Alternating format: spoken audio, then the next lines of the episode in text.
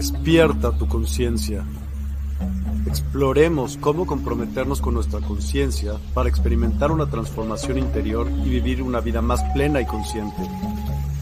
El compromiso con la conciencia comienza viviendo en el presente. Deja de lado las preocupaciones del pasado y las ansiedades del futuro. Enfócate en el aquí y ahora y descubre la belleza y la conexión en cada momento. El desarrollo personal y espiritual es esencial en este camino. Dedica tiempo a conocerte a ti mismo, descubre tus valores, creencias y nutre tu crecimiento interior a través de prácticas como la meditación y la reflexión. Despertarás tu conciencia y experimentarás una transformación profunda. El compromiso con la conciencia no se detiene en nosotros mismos, también implica conectarnos con nuestro entorno y con los demás. Cuidemos y respetemos a la naturaleza, establezcamos relaciones significativas, practiquemos la empatía y la compasión. Juntos podemos construir un mundo más consciente y equilibrado. Únete a nuestra comunidad en Despierta. Participa en nuestros programas en vivo, donde descubrirás enseñanzas inspiradoras, técnicas de meditación y conversaciones reveladoras. Síguenos en nuestras redes sociales para obtener contenido adicional y ser parte de nuestro movimiento de despertar de la conciencia. El compromiso con la conciencia es un viaje personal, pero juntos podemos construir una comunidad consciente y transformadora. Es hora de despertar tu conciencia y marcar la diferencia en tu vida y en el mundo. Despierta tu conciencia y únete a nosotros en este emocionante viaje de transformación.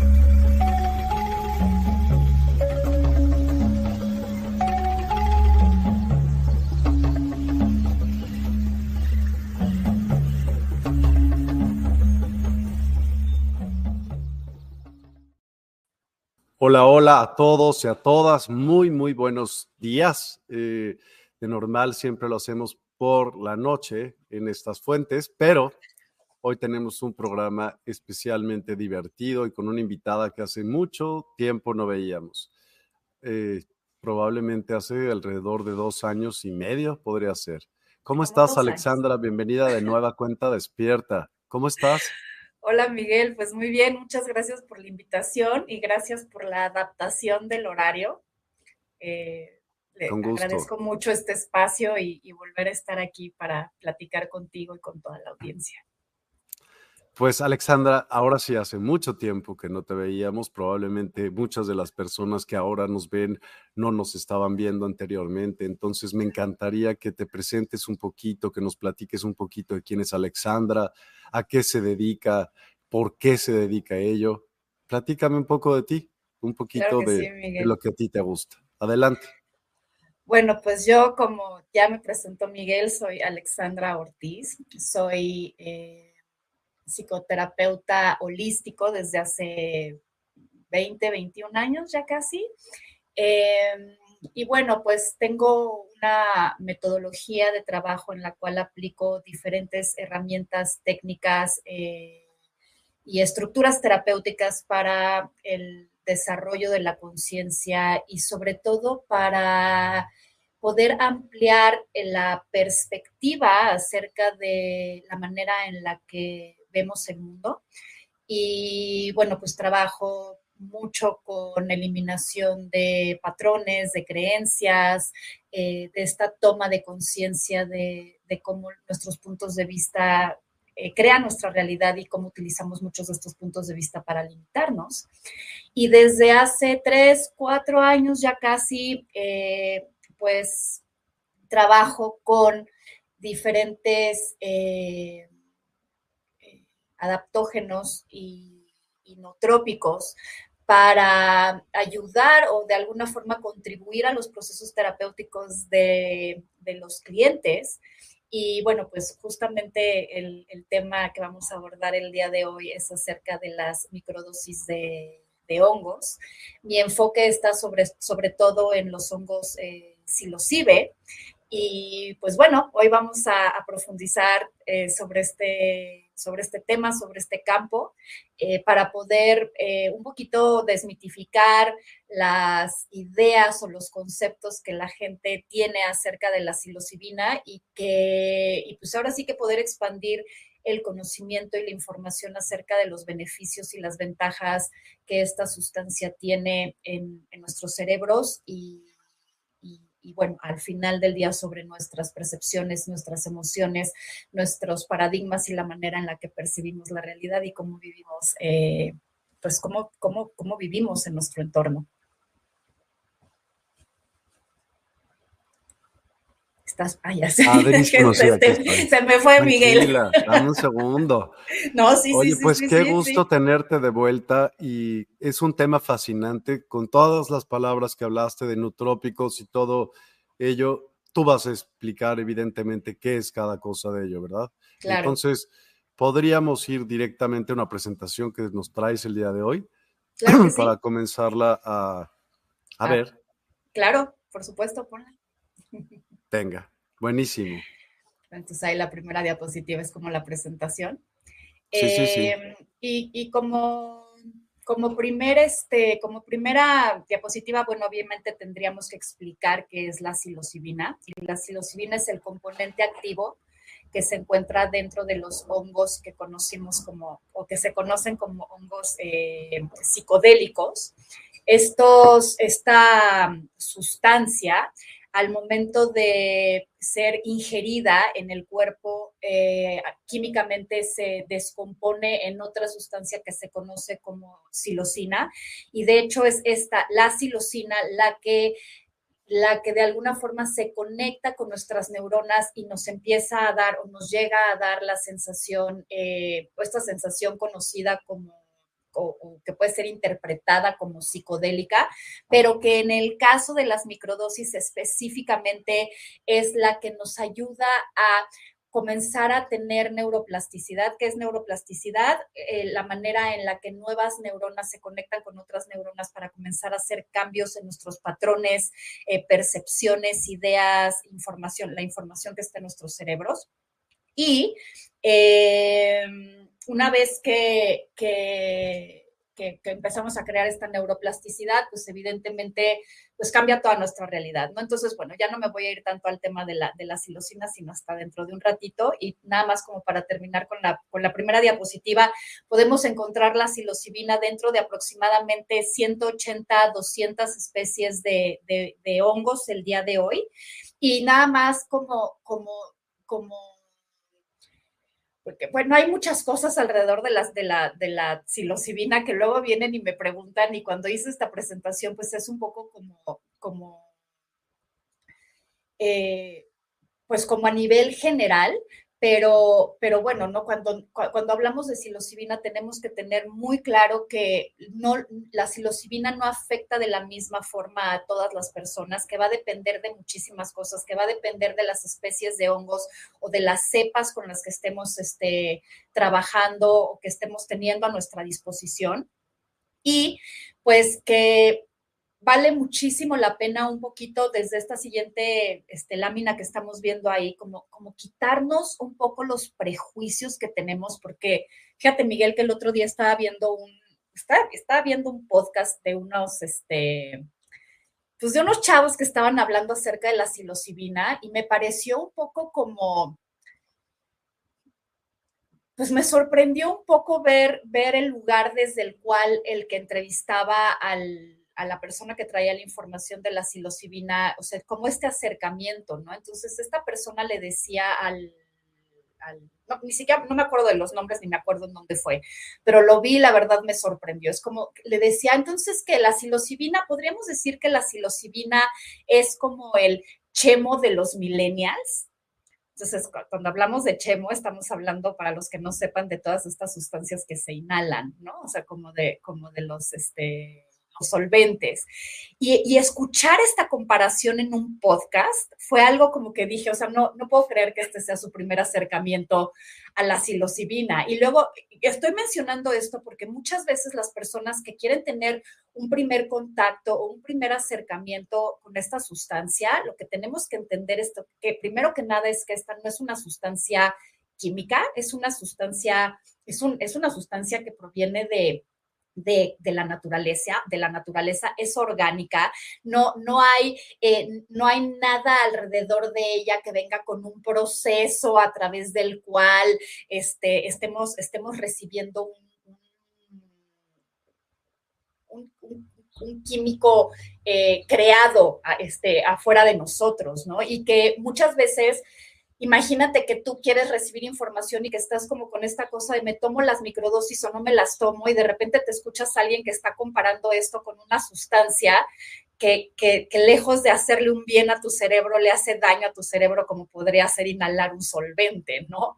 Entonces, yo sí quiero hacer esta aclaración como de realmente lo que estamos tratando de hacer aquí es desmitificar todos estos temas que hay alrededor de los hongos, que si te los comes te vuelves loco, que si te los comes te quedas en un viaje, que te va, que te vas a, que te, que, ya no, que vas a regresar y que entonces este, seguramente ya te quedaste volado y va a haber que llevarte al psiquiatra porque ya no vas a saber ni qué está pasando con tu realidad y estar un poco de la información que estaba pues que se escuchaba antes, ¿no? Cuando escuchábamos acerca de los hongos, era como, no, los hongos me los voy a comer y me voy a volver loco y, quién sabe qué va a pasar. Entonces, empezando un poco por, un poco por ahí, tendríamos que, saber que, bueno, ¿no? Que, como ya decía, la psilocibina es como la protagonista, si es, si es la que crea que haya un efecto, eh, vamos a decir, psicodélico en alguno de los casos cuando, cuando se consumen los hongos, pero que en realidad no es una sustancia ni que te pueda dejar loco, ni con la que te puedas matar, porque también por ahí había este tema de que la gente se estaba comiendo la psilocibina y se estaba aventando de las, de las, este, de las ventanas y que entonces estaban enloqueciendo y, y que en realidad esta es una sustancia muy, muy como bondadosa y que, y que evidentemente también va a depender de en qué, en qué ambiente lo hagas y cómo sea que la consumas y, y, y, cómo sea que la adquieras, ¿no? Y que obviamente hay pues contraindicaciones y que muchas personas no las conocen, pero que verdaderamente es una sustancia que, que puede ser vista como medicina, ¿no? Más allá de ser vista como una droga, puede ser vista como una, como una medicina y que eh, pues sí, sus efectos evidentemente van a depender de cómo cada persona los metaboliza y de lo que cada quien tiene, tenga en la mente a nivel tanto inconsciente como subconsciente, pero que si hay personas, perdóname, o sea, hay personas que no tienen como ningún efecto visual o psicoactivo dependiendo de cómo lo metabolices, sí. Hay personas que pueden, pueden, pueden tener contacto con los, con los hongos y la psilocina no crear ningún efecto eh, visual o, psicodélico, pues, por decirlo de alguna forma, en, en sus cerebros. Y también depende mucho de la cepa. Hay cepas, hay cepas de hongos o especies de hongos que tienden más a esta parte como por ejemplo visual, energética, y hay otras cepas que tienden más como a, darte como introspecciones, tomas de conciencia como mucho más profundas y que no van tanto como a la parte de tener una experiencia visual como tal. Y todo va a depender obviamente de la cantidad de, de alcaloides triptamínicos que contenga cada uno de, los, de los hongos que estamos este, ingiriendo, ¿no? Y también de las cantidades. ¿Y dónde empezó esto? ¿Haz de cuenta? ¿Hay algún tipo de historia donde te puedan decir, haz de cuenta, tal cultura lo empezaba a usar para X, Y o Z? Pues sabemos, por ejemplo, que María Sabina, ¿no? En, la sierra de Oaxaca, y yo creo que la, hay muchas, este, como, como, como pues, las culturas, ¿no? Y sobre todo aquí en México, en donde los hongos eh, pues han sido utilizados como medicina desde, desde siempre, ¿no? es como, como, como encontrar no solamente en, los hongos, sino en ciertas plantas las propiedades medicinales. Y pues bueno, lo que se sabe es que lo que tenemos así como conciencia es que María Sabina pues fue la primera.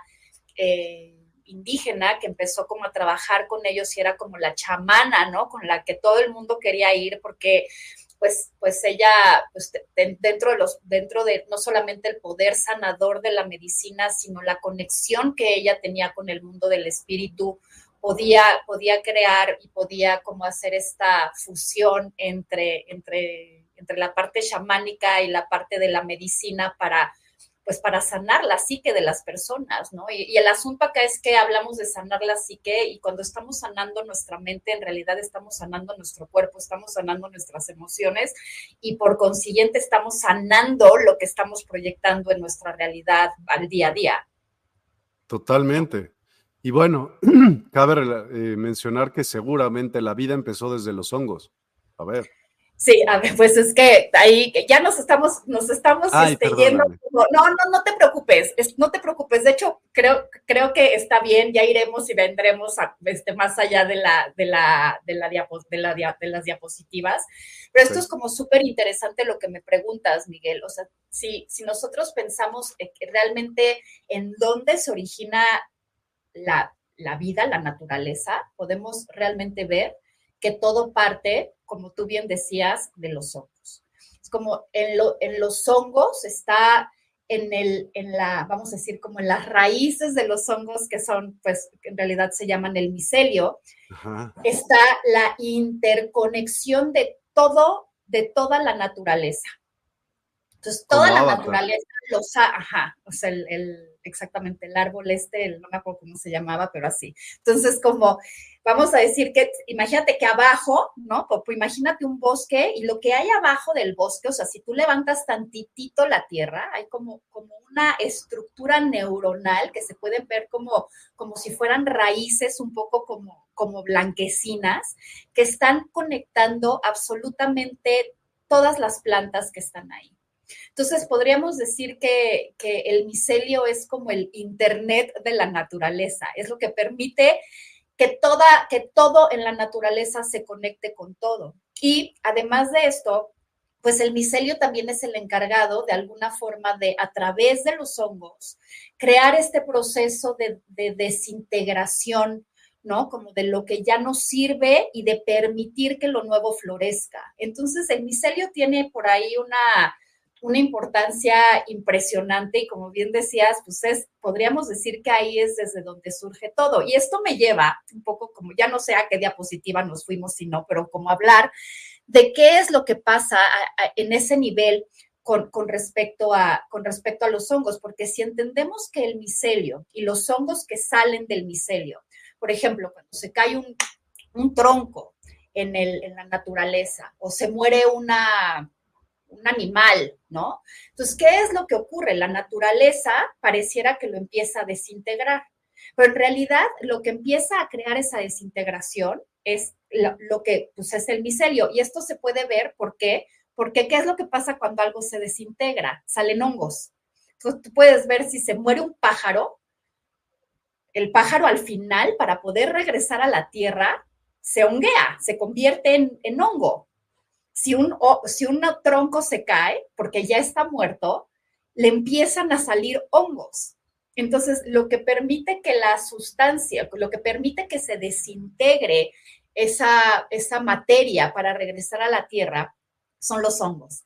imagínate que estamos hablando del consumo de hongos en el cuerpo humano.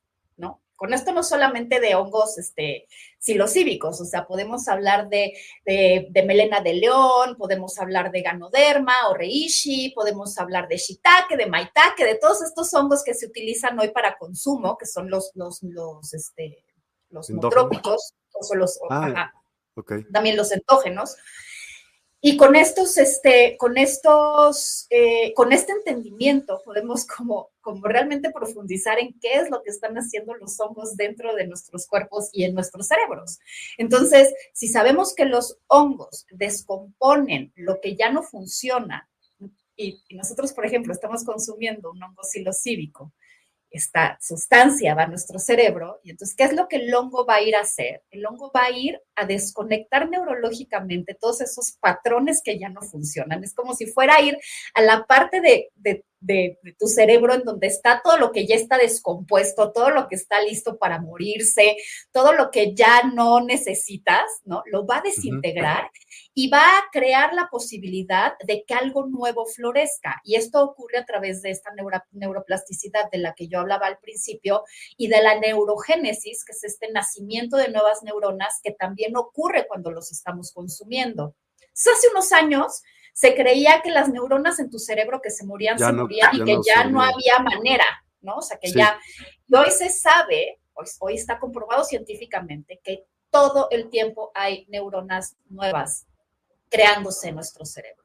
Y cuando utilizamos los, este, las, las microdosis, eh, lo que estamos ayudando es a que estas nuevas neuronas que surgen a través de lo que se está desechando, desintegrando a nivel, a nivel creencia, punto de vista, viejos paradigmas y demás, que puedan haber unas neuronas nuevas que llegan a de alguna forma crear otra vez una, una, nueva, una nueva conexión con una nueva visión, una nueva posibilidad para entonces poder ampliar la conciencia de la persona que las está, que las está consumiendo.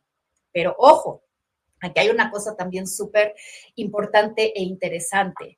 Y eso es que muchas personas, Miguel, digo, yo no quiero decir que, que soy el la sea, que la, la, la panacea ni tengo absolutamente toda la información, pero sí tengo ya varios años trabajando con ellas, conociéndolas a nivel personal y además haciendo eh, acompañamiento terapéutico con muchas personas en el uso de las microdosis. Hay muchas personas que de pronto llegan y dicen, oye, es que fíjate que yo quiero las microdosis y pues yo no quiero hacer trabajo terapéutico.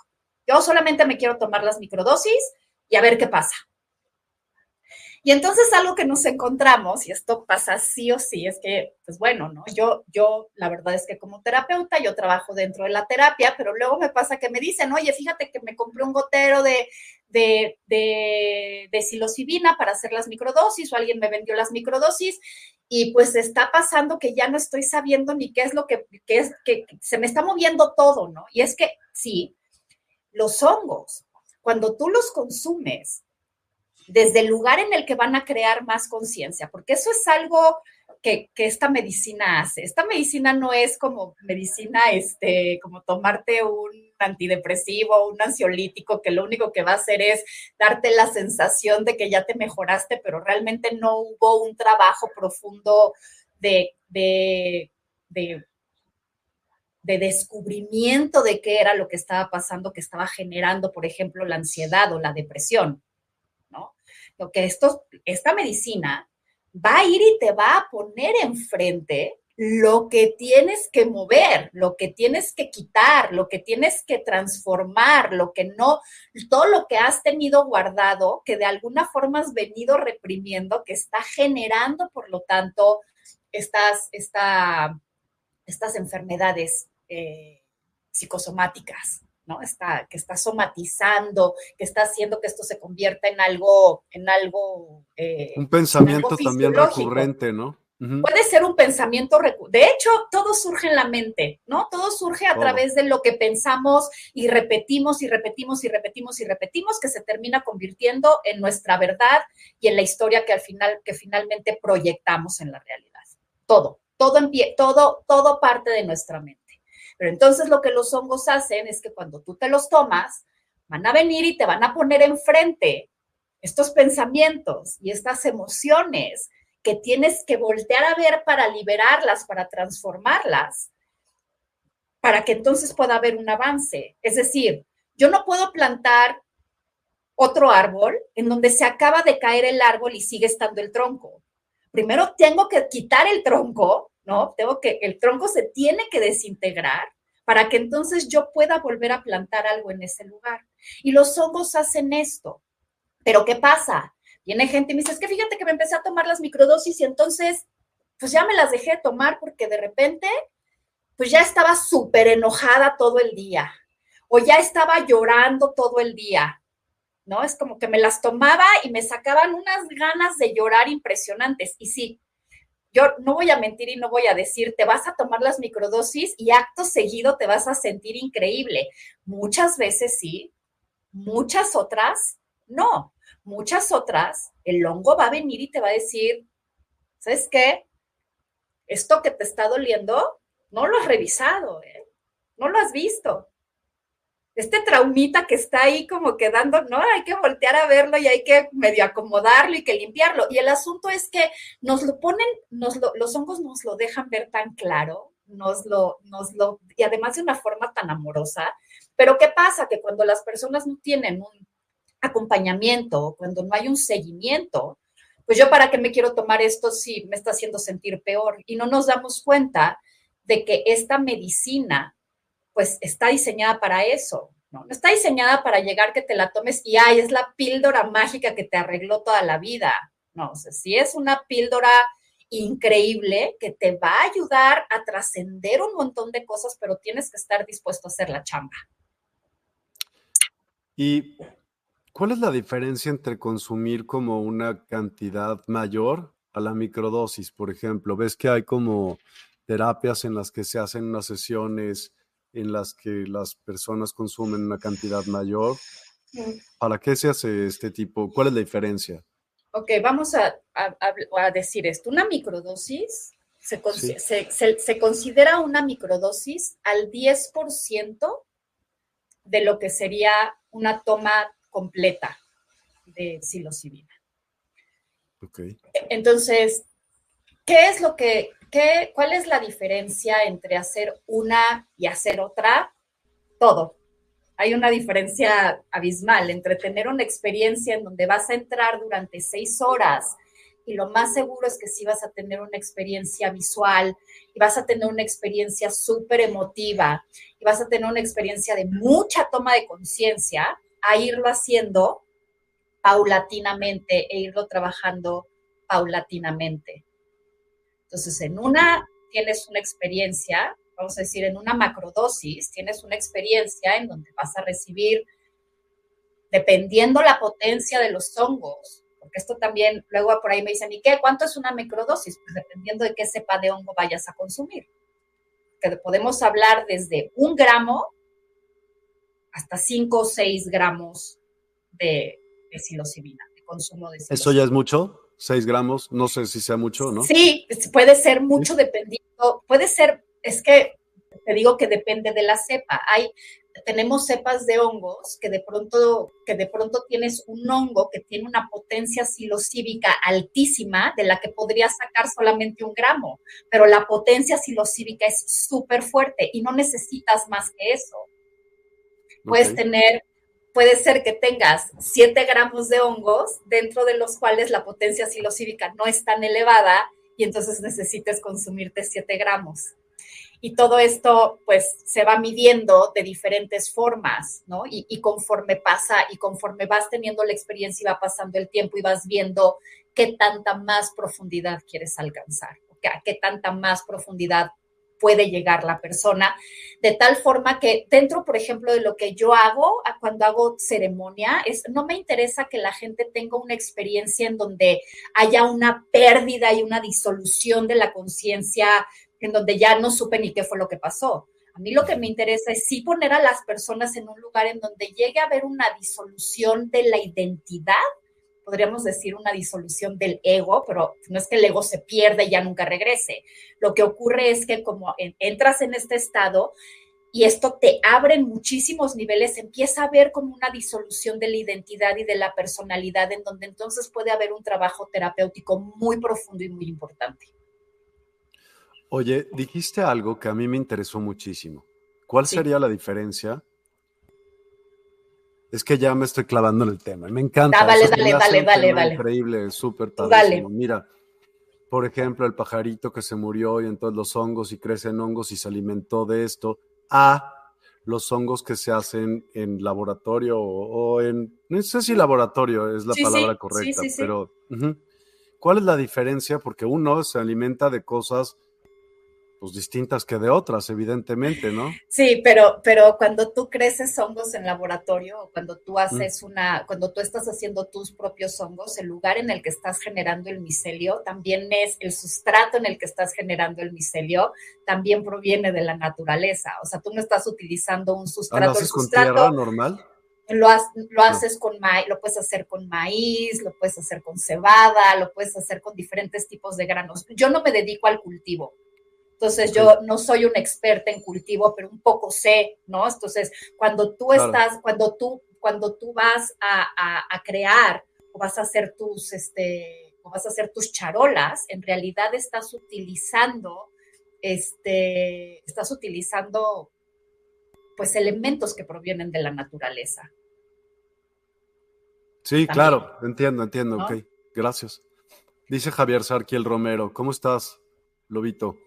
Pero igual hay una estandarización entre las cepas más comunes, McKenally, Golden Teacher, CC, C++, Jack Frost se considera una dosis macro de un gramo. Sí, pero también depende, sí, también depende, también depende en todas estas, en todas estas cepas también de que también depende si es el primer cultivo o no. Porque cuando tú haces un cultivo, muchas veces la primera siembra trae, tiene una potencia silocívica que la segunda siembra y la tercera. Más. Siempre la primera va a tener más. Entonces vamos a decir que vamos a decir que cultivamos Jack Frost pero en esa misma charola, en la primera en la que se dio la primera, puedes, de esa puedes volver a sacar otro cultivo, puedes volver a sacar otro cultivo. Entre más, entre más plantes sobre el mismo, sobre, sobre el mismo suelo, menos menos psilocibina va a tener. Y porque se pues comen ahí los, los elementos que. Come los nutrientes, se vas, ajá, porque vas mm. teniendo menos nutrientes en el sustrato. Pero también sería un desperdicio de, de, esos nutrientes estar creando y creando y creando y creando sustrato, porque muchas veces queda micelio del cual todavía puedes volver a crecer. Entonces sí, podríamos decir que, de las cepas más comunes, como él dice, McKenai, Golden Teacher, este, C+, Amas, Jack Frost, este, eh, Black Hawks, este, de todo lo que existe, ¿no? Porque existen de verdad muchísimas. Podríamos decir, sí, de estas podemos, podemos decir que un gramo, pero ahí también va a depender mucho de muchas cosas, ¿no? También, también como, como primero que nada, de si, si es la, la, potencia silocívica más alta o si tenemos una potencia silocívica este, menor. Mm, mm. Hay medidores. Hoy las personas que, que cultivan en, en laboratorio miden, pueden, tienen un aparato con el, con el cual pueden medir la potencia silocívica. ¿En serio? Está entonces, Sí, entonces no, me acuerdo cómo se llama el aparato, pero miden la potencia silocívica y entonces ahí ya te pueden decir, oye, esto sabes que, pues sí te recomiendo que para que tengas una macrodosis lo hagas de un gramo o no vienen con tanta potencia silocívica, entonces toma este un gramo y medio, por ejemplo, ¿no? Ok, ok. Pregunta también aquí, Javier, ¿qué, qué opinas del método Fadiman? ¿Sabes qué es? No, no ubico el método Fadiman, me puedes este, decir, pero mira, lo voy a buscar. O a lo mejor sí. Dice que el método Fadiman se refiere a un protocolo de microdosis desarrollado por el ah. doctor James Fadiman, un psicólogo e investigador conocido por su trabajo en el campo de la psicodelia. Este método es especialmente popular entre aquellos interesados en la microdosis de sustancias psicodélicas como hongos psilocibinios, psilocibinios, psilocíbicos, ajá o el LCD, con el objeto de mejorar bienestar mental, la creatividad y la ah, productividad. pero no sé exactamente cuál sea, no sé exactamente cuál sea el, protocolo de, de, Fadiman. Yo a lo largo del camino, eh, dentro, de, dentro del, te digo que de la propia experiencia y de este, y también como de a quien más he estudiado yo es a Paul Stamets, y entonces eh, dentro de lo que yo he escuchado de él y de lo que he pues un poco también leído de los estudios de, Job Hopkins, de, Job, de John Hopkins y de, y de diferentes otros estudios, yo cuando trabajo cuando, cuando estoy dentro de crear protocolos, hay tres protocolos que son los que me he dado cuenta que mejor funcionan. Y uno sería un protocolo en microdosificación, de tomar una microdosis un día sí, descansar un día y tomar otro día. Otro sería tomar tres días la microdosis y descansar un día y después tenemos otro protocolo en donde tomas cinco días y descansas dos días. Esta parte de hacer los protocolos es como bien importante porque en el protocolo de la psilocibina siempre hay días de descanso. ¿Y por qué hacemos días de descanso? Ya me voy a ir un poco para atrás en lo que veíamos de la, de la presentación porque creo que esto también es importante este, como señalarlo. Cuando nosotros, mucha gente dice, yo, es, mi punto de vista difiere en que es que las microdosis te ayudan a producir más serotonina. Y mi punto de vista es que las microdosis cuando tú las ingieres, la psilocibina, la molécula de la psilocibina, creo que esta es la, la diapositiva que sigue, Miguel. La, la, molécula de, las, de la psilocina es casi idéntica a la molécula de la serotonina. Entonces, cuando nosotros ingerimos psilocibina, se convierte en psilocina y al cerebro le da la sensación de que tiene algo que se parece a la psilocibina algo que molecularmente ¿A la serotonina? perdóname, a la serotonina, exactamente. Entonces, le damos esta sensación como de tenemos más o menos el mismo, este, tenemos este, este mismo efecto o un efecto similar. ¿Y qué es lo que sí está pasando? Entonces, la serotonina que sí estamos produciendo está siendo recaptada en la sinapsis. Entonces, también por eso se dice que funcionan, que, tienen un efecto similar al, de muchos este, antidepresivos, porque muchos antidepresivos lo que hacen es que son recaptadores de la serotonina. Entonces, ¿qué es lo que pasa? Si tú recaptas serotonina en las, en la sinapsis, cada vez que tú estás haciendo un, estás teniendo un pensamiento, que estás teniendo un impulso este, eléctrico en el cerebro a, este, a nivel neuronal, tienes esta sensación como de mayor bienestar. O si tiene, podríamos decir que si tienes un pensamiento, voy a decir entrecomillado, negativo, pero tienes suficiente serotonina en el cerebro o, si, o suficiente silocina en el cerebro, la manera en la que vas a percibir ese pensamiento va a ser completamente diferente a si no tienes serotonina. Entonces, no es que produzcamos más serotonina, lo que pasa es que recaptamos la serotonina que el cerebro por sí mismo produce y lo que sí hacemos o lo que sí ocurre es que entonces el cerebro se reeduca. Vamos reeducando al cerebro a través justamente de esta repetición y de, esta repetición y de esta neuroplasticidad para que el cerebro ahora comience a tener mejores pensamientos, pensamientos más positivos, pensamientos más, este, menos estresantes o más. ¿Por qué qué? ¿Por, qué tiene mejores pensamientos? ¿No crea como diferentes caminos?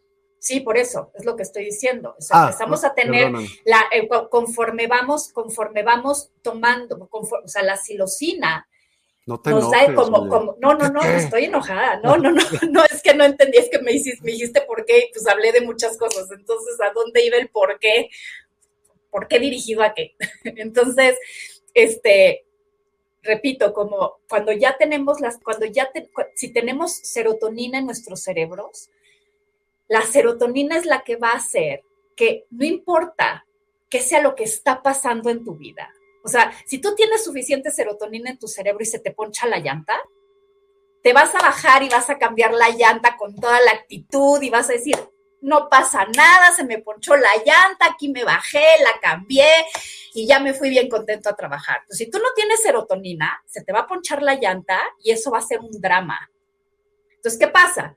Nosotros nos tomamos la microdosis, la microdosis nos da la sensación de que tenemos, de que hay más serotonina, al mismo tiempo estamos recaptando serotonina, estamos reeducando a nuestro cerebro a, no solamente a la producción, sino a cómo, a cómo podemos recibir la realidad que percibimos, que estamos proyectando, desde una forma más positiva o desde una forma más alegre o de una forma más ligera, a cuando no tenemos esta serotonina.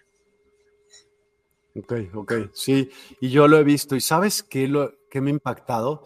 No quiero decir que así es y que no es, pero tú quiero que me digas.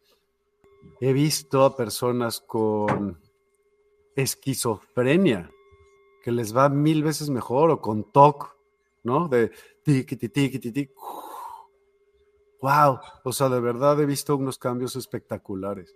Sí, pero dices algo, estás diciendo algo que sí es real.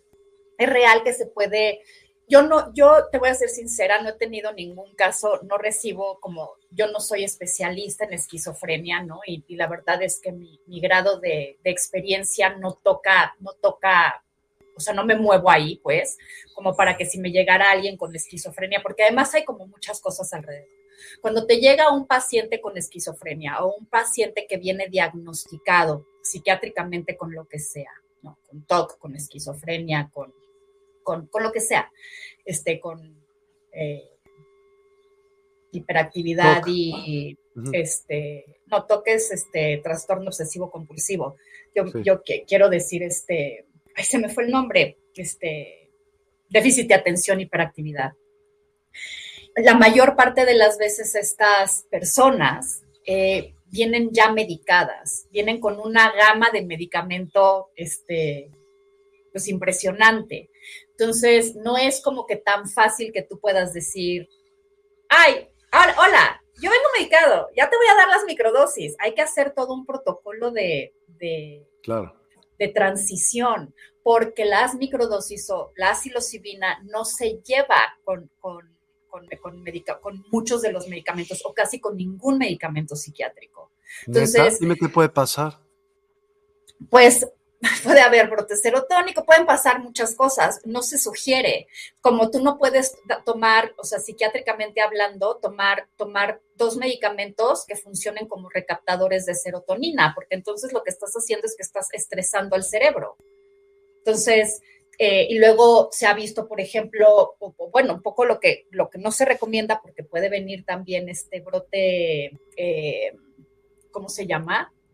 Perdón, me tomé la libertad de invitar también a, Javier Sarquiel, que también este tema le, fascina y también está, forma parte de la que Universidad. Que nos complemente, que nos complemente.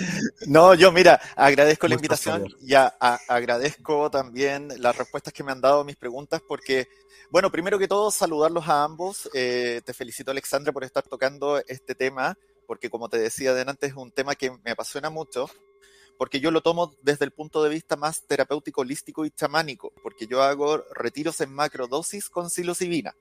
Pero también cultivo y también he estudiado mucho y también he leído los libros de Hoffman, de Timothy Leary, de James Fadiman, de Paul Stamets, o sea, soy un gran admirador de Paul Stamets.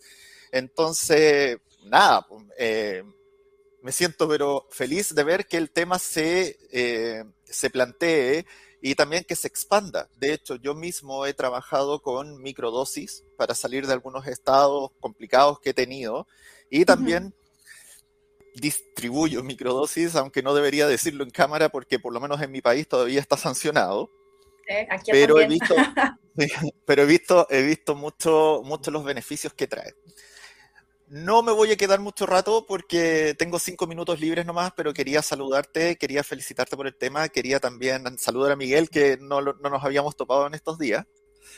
Y te quería eh, comentar, por lo menos uno como hombre mayor de 40 años, con muchas estructuras y con muchos eh, paradigmas en la vida, una de las primeras cosas que yo noté cuando tomé microdosis, aparte del efecto como antidepresivo que fue bastante inmediato, o sea, yo creo que ya la segunda y la tercera toma empecé a sentir cosas muy distintas.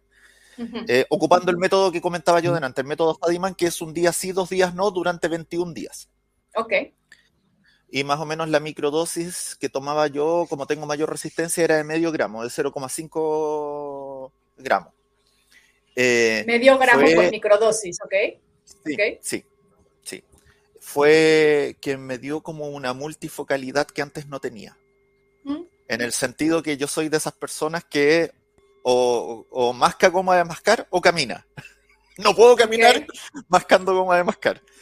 Pero sí, en, algún momento, en, sí, en algún momento me pillé cocinando, cantando, viendo el celular, haciendo otra cosa con la otra mano, cosas que no había hecho nunca y de repente me hice consciente y dije, ah, esto tiene que ser la conexiones. Sí, apoya, apoya la neurodivergencia, eso es lo que ocurre, que es como que puedes entonces no, no, sola, no tener, yo, yo le llamo así como mononeurona, ¿no? Así como de solamente me alcanza para una cosa, sino que puedes, empiezas a tener esta neurodivergencia, eso quiere decir que diferentes áreas del cerebro que se ocupan de diferentes cosas, pues comenzar a tener esta atención en diferentes, en diferentes cosas al mismo tiempo poniendo realmente tu atención en esas cosas. Es como dicen, ¿no? Yo podía estar cocinando al mismo tiempo que estaba cantando, al mismo tiempo que a lo mejor, este, no sé, ¿no? Estoy haciendo otra cosa, viendo el trigo, puede estar cocinando y moviéndole, viendo el teléfono y demás, pero sí entiendo y sí creo que esto es algo también desde la parte de la experiencia que, esto es algo que se crea con las micro, con la, con la, con la psilocibina. Es, es, es, de verdad es impresionante. Yo, yo considero que esto va a ser la medicina, la medicina psiquiátrica del futuro para, para un montonal de los trastornos. Hoy no hay investigación acerca de muchas cosas. O sea, lo que se ha investigado es la depresión y la ansiedad pero se ve, yo veo, yo veo, yo veo, lo veo en mí y en las personas con las que trabajo y justamente platicaba con mi, con mi novio el otro día de, de la diferencia entre haber tomado, o sea, cómo era, cómo era yo antes de conocer las microdosis a, a, cómo, a cómo soy hoy después de haber hecho varios protocolos de, varios protocolos de, de microdosis, eh, y, de los cambios que veo a nivel, porque digo, no es que ya esté por completo sanada, iluminada y que levite, pero sí veo que hay un cambio significativo en la manera en la que percibo la realidad, en la manera en la que afronto ciertas emociones, la manera en la que interpreto diferentes cosas o diferentes eh, situaciones que, que, a lo mejor hace dos años hubieran sido así como, ah, y hoy las mismas cosas vienen, impactan y es como, ah, ¿no? Como que sí creo que a partir, y pienso y siento y sé y puedo reconocer que el proceso con las microdosis ha, ha cambiado mi, mi estructura neuronal de maneras inexplicables. O sea, a mí de verdad me gustaría tener como estos aparatos para, ¿sabes? O sea, como para poder ver qué es lo que está pasando cuando nos las estamos tomando, no solamente en la microdosificación, sino como lo hace Javier, porque yo también guío ceremonia de macrodosis. ¿Qué es lo que está pasando en el cerebro de las personas o incluso en el mío? cuando entro dentro de estas experiencias, ¿no? es como de dónde viene esta parte de, de que haya de que pueda haber, por ejemplo, esta apertura a nivel emocional sin que esté interfiriendo la voz de no, no lo sientas o no te metas ahí o qué miedo y que pueda venir como desde este lugar tan auténtico para después crear estos espacios de tanta de tanta calma y de tanto silencio a través del cual es como mucho más fácil acomodar pues nuestro paradigma, ¿no? Los, las cosas que hemos vivido a lo largo de, y poderlas ver desde un lugar en donde ya no hay drama, en donde ya no hay victimización, en donde hay una toma completa de responsabilidad, etcétera, etcétera. Mira, yo me voy a poner un poco metafórico eh, para el comentario que te quiero hacer, pero también desde la experiencia propia de la macrodosis. O sea, yo, mi mayor experiencia es con macrodosis, pero adoro la microdosis. Creo que la microdosis, como dices tú, es la panacea para muchas cosas que se nos van a venir eh, ahora adelante, sobre todo desde eh, la industria más eh, farmacéutica, como la, la, gran revolución que podemos tener y que prácticamente está al alcance de todo el mundo. Pero de hecho yo en mi ceremonia, una de las cosas, aparte de lo que acabas tú de, de decir, que más me llama la atención, es como este estado de comunión que tú puedes entrar en conciencia con todas las personas con las cuales tú estás participando. Y que me, gusta compararlo como con el alcance mismo del micelio, que el micelio es esta red que permite que el hongo crezca. Entonces prácticamente cada uno de nosotros nos convertimos en micelio y nos vamos conectando con todo lo que nos rodea.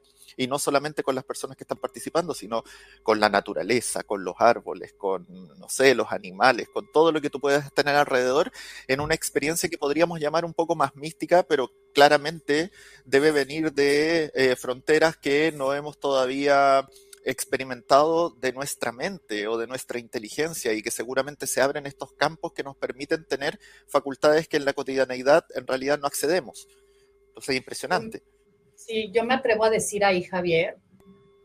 que algo que ocurre es que, que, esta medicina nos diluye la parte dual, diluye la parte dualista. Es, es como si como si de alguna forma el cerebro se unificara, ¿no? Como si los dos hemisferios del cerebro encontraran una unificación y desde ahí podemos tener esta sensación de comunión, de unicidad con todo. Es como, pero esto es como al final, podemos hablarlo como desde la parte mística y para mí es como, o sea, esto nos lleva al entendimiento de la verdad, de lo que somos realmente, de cómo no hay una separación entre tú y yo y de cómo esto que creemos que tú estás allá, yo estoy aquí, en realidad es parte de lo que nuestra mente dualista está creando, de esta fabricación de la realidad.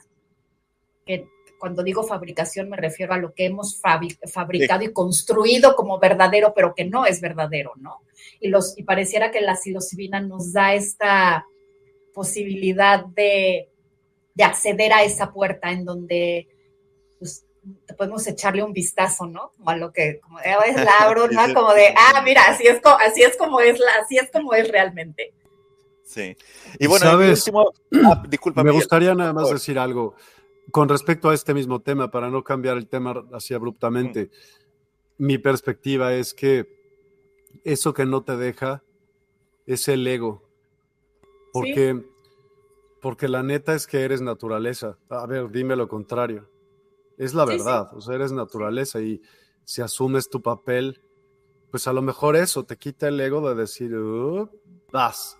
Porque en algún momento lo sentí, dije, oye, güey, pero al principio el soltar ese control es, uff, ¿te acuerdas?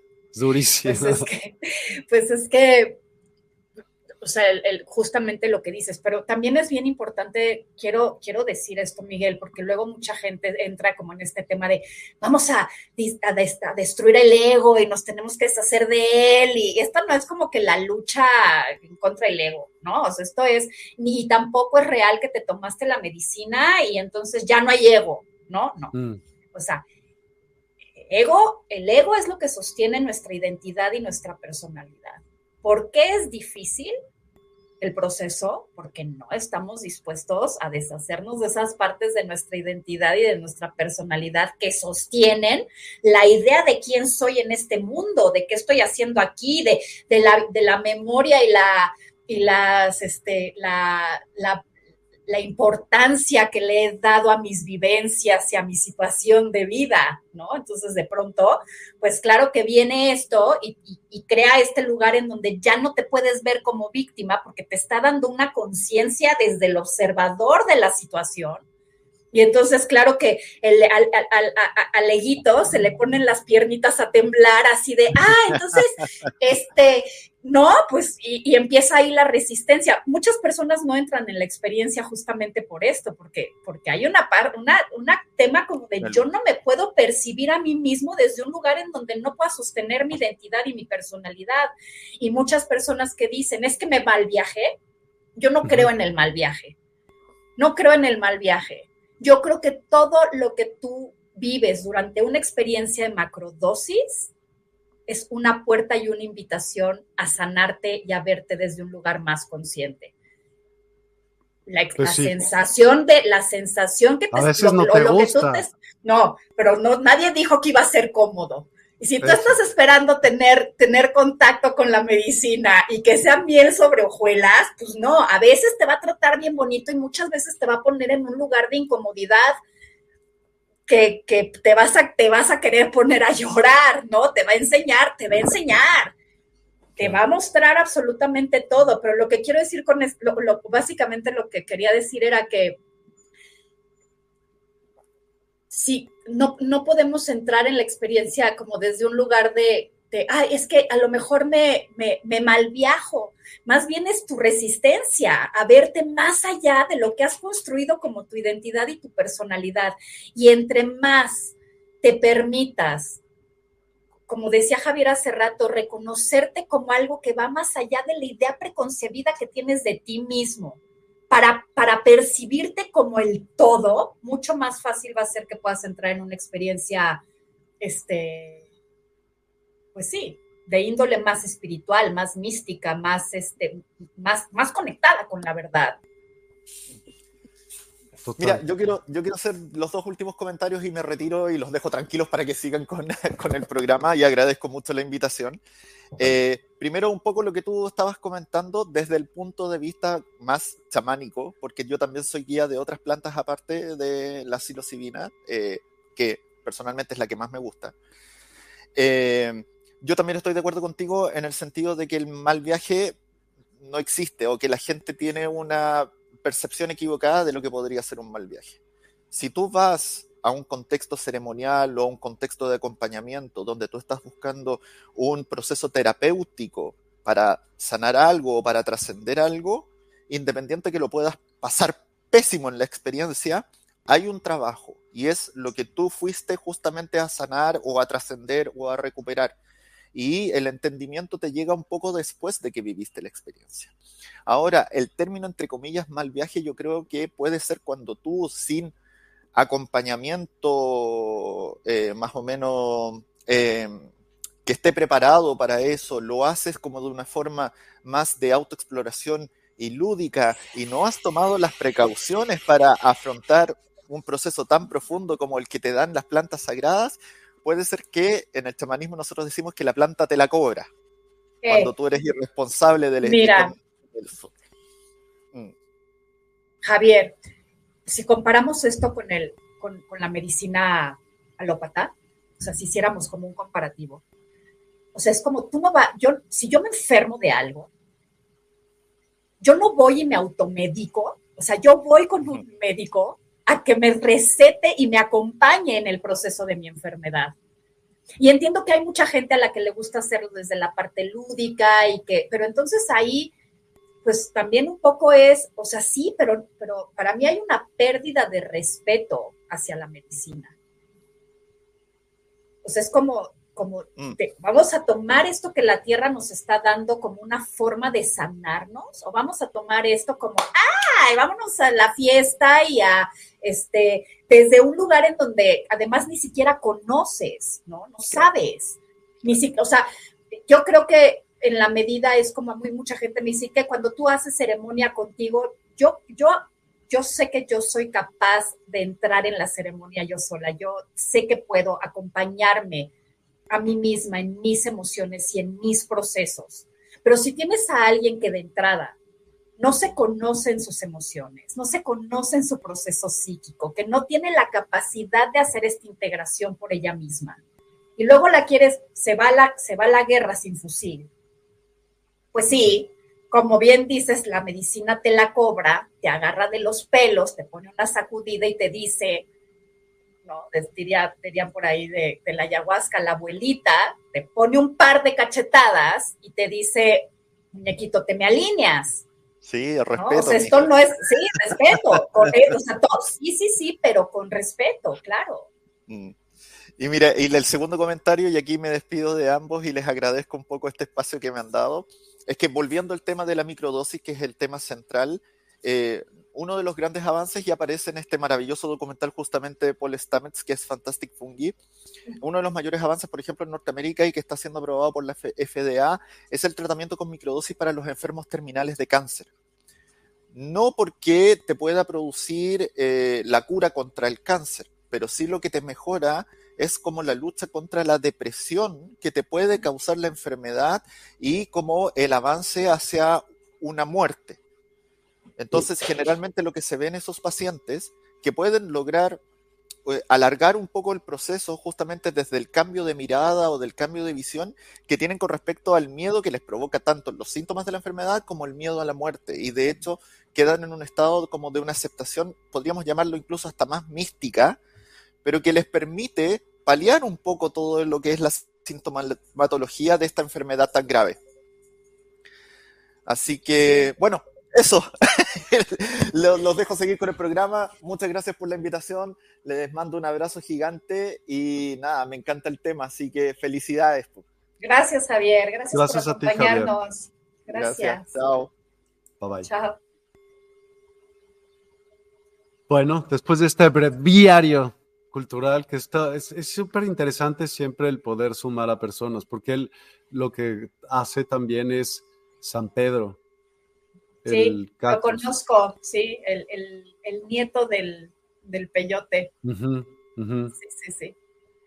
Bueno, volvamos a ello, perdóname, cerebro. Eh, este, ah, bueno, ya es que de todas estas, este, ya hemos estado hablando del tema de la neuroplasticidad y del tema de cómo funciona, eh, de cómo funciona la, la psilocibina en el cerebro. O sea, es que, que me queda súper chiquita tu, la, pantalla que estoy viendo yo aquí.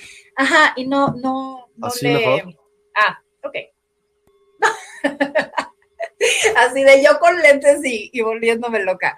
Este, bueno, pues acá hablábamos un poco también, ya dijimos esto, pero de cuáles son los beneficios de, de, tomar las microdosis. Y pues tenemos como muchísimos. Si quieres, no la tienes que dejar, si quieres, déjala, pero, pero como quieras, Miguel. Eh, pues primero que nada tenemos que ver lo que ocurre en nuestra mente. ¿no? como se decía, los primeros estudios se hicieron como para lo primero que se estudió, lo que se vio fue que había una, una reducción en, la, en los niveles de ansiedad, en los niveles de estrés, que se podía trabajar directamente con la sintomatología o todo el proceso neurológico que estaba creando la depresión. También, también funcionan para a nivel mental poder tener mayor enfoque, era lo que platicaba Javier hace ratito. Eh, tenemos no solamente beneficios a nivel a nivel mental, sino también a nivel emocional, en donde tenemos como, como una sensación de mayor paz, de mayor apertura, de mayor tranquilidad. Eh, eh, otra, otra de las cosas importantes a nivel mental es cómo de alguna forma la, la psilocibina ayuda a que este proceso en donde estamos teniendo pensamiento tras pensamiento tras pensamiento también disminuya, de tal forma que empiezan a haber como más pausas entre pensamiento y pensamiento, como, como las microdosis son de gran apoyo para el proceso creativo y también para el proceso de introspección con la meditación.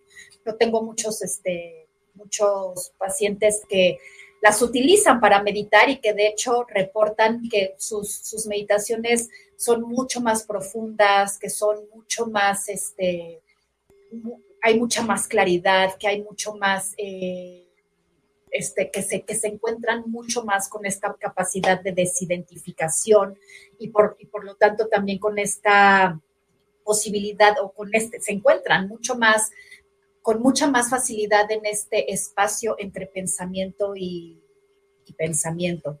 Y no sé si se me está yendo algo de la, de la diapositiva, Miguel. No lo sé, pongámosla. Ah, ok, ya puse lo, ya puse lo del rendimiento creativo. Ok. Eh, sí, también hay muchas personas que trabajan con la, o que se, o se puede trabajar para el tratamiento del alcoholismo y la, y la adicción a la, a la nicotina. Obviamente para poder lograr esto hay que hacer un proceso, esto sí tiene que ir de la mano, o en mi experiencia tiene que ir de la mano con un acompañamiento terapéutico, porque si bien es cierto que si tú consumes una microdosis, a la larga de que las vas consumiendo, fumas y la, y la, y la y la nicotina te empieza a dar náuseas, te empieza a dar como, ya no quiero, ya no quiero esto, ¿no? Y eso hace que lo empieces a dejar pero algo que, algo que yo he visto es que las, mientras estás haciendo el consumo de la microdosis, no te dan ganas, pero si luego dejas la microdosis y no se ha trabajado en qué es lo que sostenía la adicción, entonces es fácil volver a tomar, volver a tomar el, volver a tomar el, cigarro. Eh, y, o sea, es como entender que todo esto de lo que estamos hablando es bien importante sí saber que tiene que ir de la mano con un acompañamiento y que no necesariamente es así de, ay, es que entonces ya voy a tener que hacer terapia, ¿no? Pues es que todo esto, obviamente los cambios los hacemos en la medida en la que podemos crear un reajuste, un reajuste neurológico. no te preocupes, estamos viendo muy bonito un arco iris ahí en unas puertas. psicodelia, pero bueno, no, pasa nada, yo aquí sigo, yo aquí sigo este, platicando. este, y que, y que en la medida, Miguel, en la que si nosotros tomamos la microdosis o la macrodosis y tenemos a alguien que nos guíe, también vamos a ayudar a que, a que el proceso de neuroplasticidad eh, se haga mucho más rápido y se haga de una manera muchísimo más fuerte, de tal forma que de eso que me doy cuenta, pues lo puedo como, como realmente sostener y mantener a nivel neurológico al, paso del tiempo, ¿no? O sea, lo, creamos aquí por repetición. Eh, funcionan también muy bien. Yo, de hecho, es interesante esta historia. Yo conocí las microdosis por un proceso, por un proceso eh, neuropsiquiátrico que se llama migraña vestibular. Por eso ahí dice que es eficaz en el tratamiento de la jaqueca, migraña y cefalia en racimos.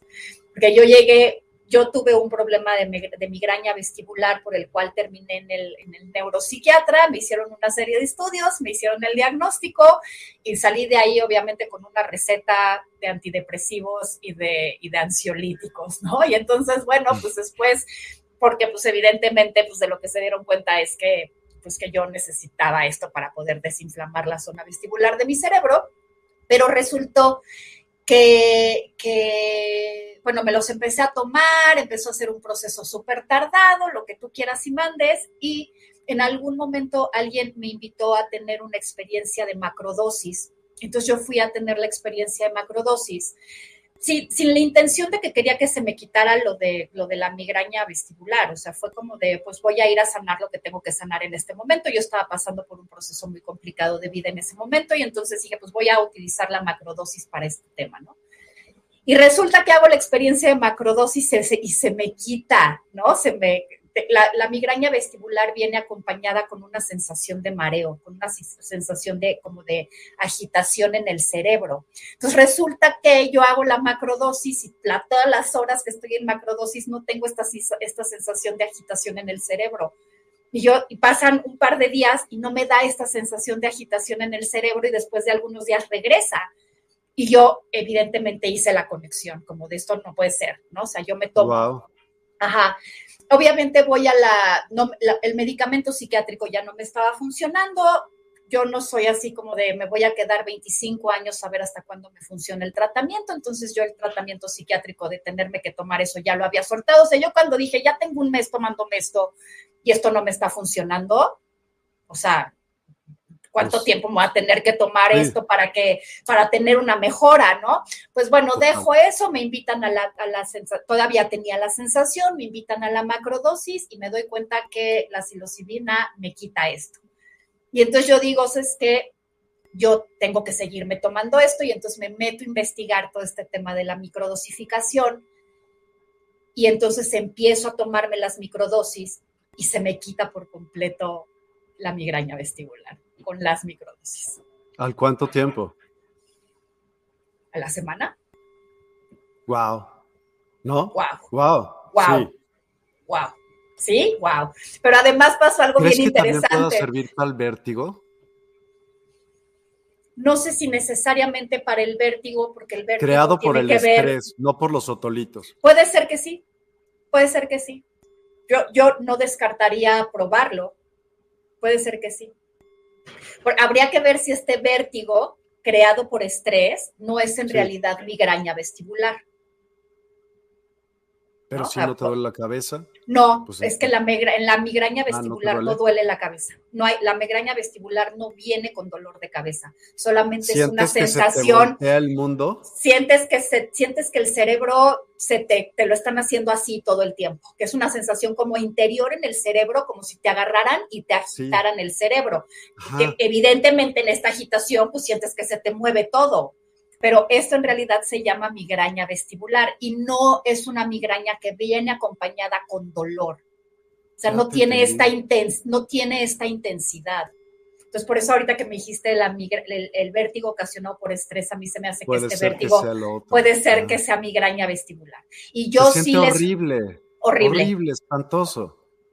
y yo pues lo tuve durante meses, no se me quitaba con nada, ¿no? O sea, era así como de, Primero pensaban que era vértigo, luego que no sé qué, mil estudios del oído, luego pues a que me hicieran un este, este encefalo, electroencefalograma y una resonancia magnética para ver qué era lo que estaba pasando y pues de ahí el, ya el neuropsiquiatra me dijo es que se ve muy inflamada la zona vestibular y esta, esto puede estar este, ocasionando esto. Y bueno, será el sereno, el caso es que yo me tomé la psilocibina y la psilocibina me quitó esto por completo, no me ha vuelto a dar. Este, así fue como llegué. Y ah, bueno, lo que iba a decir es que además de eso me di cuenta, ¿no? En la toma, que también a nivel emocional me sentía mucho mejor, o sea, era como, no me había dado cuenta de qué tan deprimida estaba, ¿no? Hasta que me empecé a tomar las microdosis y me cambió, o sea, como me siento mejor, estoy mucho más activa, tengo muchísima más claridad, estoy más conectada conmigo, estoy más contenta, muchas cosas que antes me importaban muchísimo, ahorita se me resbalan como si me estuviera tomando una pastilla de vale madrina ¿no? Así como de, como me desperté y me puse aceite y todo se me resbala. Y, y entonces fue así como de, esto realmente, pues es este, me acabo de, encontrar una joya. Hijo, sí. Y entonces, pues ya me empecé a meter muchísimo a leer y a investigar y a ver documentales y pues a ponerme a leer todas las investigaciones que estaban haciendo en diferentes universidades. Y pues ahora sí que que, a decir, no, pues aquí es en donde está el, tema, ¿no? Y pues resulta que unos meses más adelante sacan incluso un, este, un reportaje en Newsweek en donde consideran a la psilocibina el nuevo Prozac. Wow, sí, sí, hay, ahorita hay un friego de investigación en, en cuanto a la psilocibina, la verdad, y en muchísimas universidades. Sí, sí. Y, y, bueno, aquí, aquí en México incluso ya llegó hasta o sea, ya están habiendo pláticas para, para, este, la legalización y demás, quién sabe si se logre hacer o no se logre hacer. Obviamente esto pues hace que las farmacéuticas este, se pongan a temblar, ¿no? Porque pues ya de, sobre todo la farmacéutica... Siempre pueden sintetizar la molécula, siempre. Sí, pues sí, y vendértela entonces no desde la parte natural. Entonces otra vez estamos, eh, otra vez estamos entrando en la parte, en la parte de, la Contra eso no proceso. pues no, y está bien, y está perfecto. ¿No? Ni queremos tampoco meternos a luchar contra eso. Lo que queremos es encontrar una manera, o sea, sobre todo si estamos hablando de tratamiento psiquiátrico, en donde sí pueda haber una cura, porque está cañón llegar con un psiquiatra, Miguel, y que tú tengas depresión y que el psiquiatra te diga que, que por el resto de tu vida te vas a tener que tomar el antidepresivo y el ansiolítico porque pues ya nunca te vas a mejorar. No, son ganas de quedarte ahí, ¿no? Pues son ganas, pues sí. pues sí. Que quién tiene ganas de quedarse ahí, ¿no? Y luego ya no les funciona el medicamento y entonces ya tienen años tomando diferentes medicamentos y tienen años, este, pues probando con unos con otros y ya, ¿no? Y ya es un proceso en donde ya el cuerpo pues tampoco puede procesar tanto químico. Total. Total. Ya no te está haciendo bien y al final tampoco estás mejorándote nada, nada más te estás pues, con ponerle betún al pastel. Sí, ¿no? O sea, no estás viendo realmente de, qué es el pastel y qué es lo que está pasando que tienes este tema.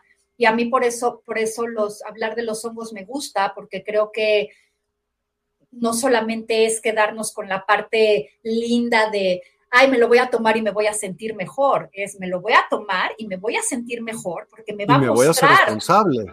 me, me va a mostrar de qué tengo que responsabilizarme para encontrar esa mejoría es como realmente ir de la mano con la conciencia, con es hacernos lo que siempre digo, la medicina no te cura nada. Te ayuda y te da las herramientas para que tú solo lo hagas. Si tu cuerpo tiene esa capacidad de regenerarse, pues te cortas y no. O sea, es igual. Sí. Pues bueno, ya, ya platicamos un poquito acerca de qué son las microdosis. Decíamos que una microdosis se refiere al 10% de una toma total, ¿no? Pero ahora que platicábamos con Javier, Miguel, sí quiero decir algo que, se me quedó en la mente porque él hablaba de resistencia, ¿no? Él decía, es que yo, si me tomo una microdosis, me, temo que me tengo que tomar medio gramo porque soy súper resistente. Esto es real, hay mucha gente que tiene una resistencia alta a la psilocibina, pero algo de lo que yo me he dado cuenta, Miguel, es que conozco muchas personas que empezaron teniendo una resistencia alta a la psilocibina y que después se pudo, se pudo regular la parte de la resistencia conforme fuimos trabajando con las microdosis. O sea, esto no quiere decir que si hacíamos microdosis, la persona siempre se va a tener que tomar este medio gramo, ¿no? O sea, el asunto es a poder también apoyar a la persona a, que se haga esta, esta regulación.